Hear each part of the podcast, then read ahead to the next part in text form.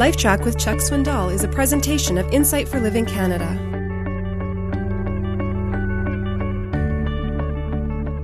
Traveling abroad always includes some special challenges, and among them, the whole issue of packing. What do you take? How much do you take? How light do you pack? Is it going to be hot weather? Is it going to be cool weather? You often don't know. Will it be a dress up occasion that you forget to take something for? Or, or is it all casual? You just don't ever know for sure. And of course, if you care about things like this, then you give more time and attention to it than if you were a man. Um,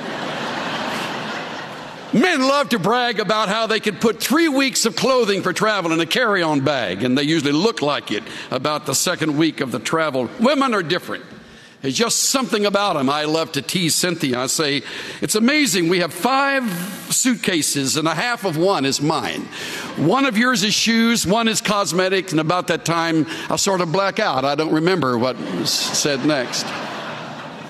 We were having fun at Ben Yehuda Street. You who have traveled in Jerusalem know the spot. We had shopped, naturally, and we were sitting together at a coffee shop with a group of friends who had gone on the trip with us recently. We were having more fun, laughing as always.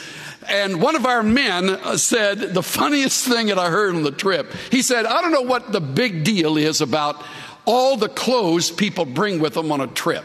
He said, I've solved the underwear problem.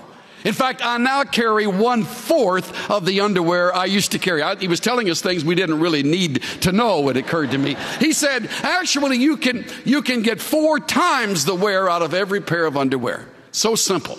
And we, of course, were hanging on these words, wondering what he had in mind. He said, look, it's simple right side out, wrong side out, frontwards and backwards. You could just wear the same one. For I noticed toward the end of our second week, no one was sitting next to this guy.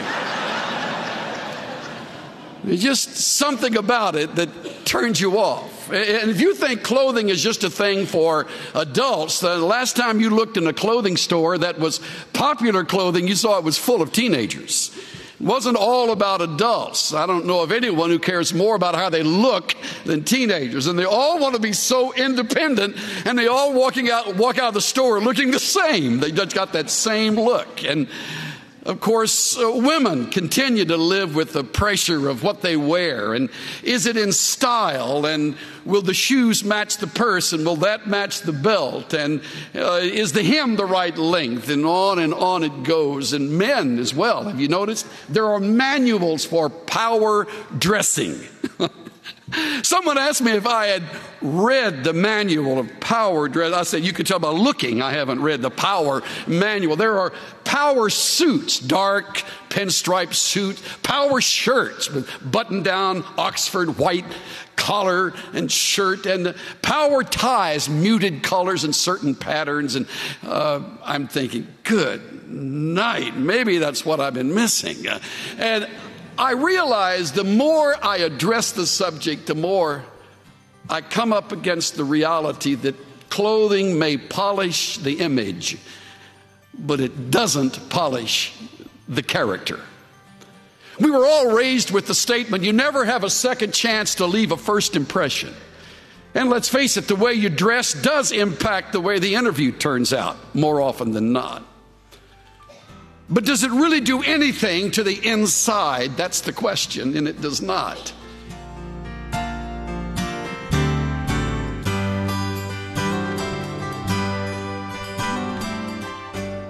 We place a lot of emphasis on our outward appearances, don't we?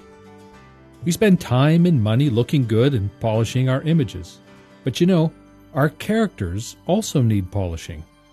Character traits like honesty, responsibility, Fairness, loyalty, and respect are rare but desperately needed in our world today. This is Steve Johnson of Insight for Living Canada. Listen to more of Chuck Swindoll's LifeTrac messages at lifetrac.ca. LifeTrac, where life and truth meet.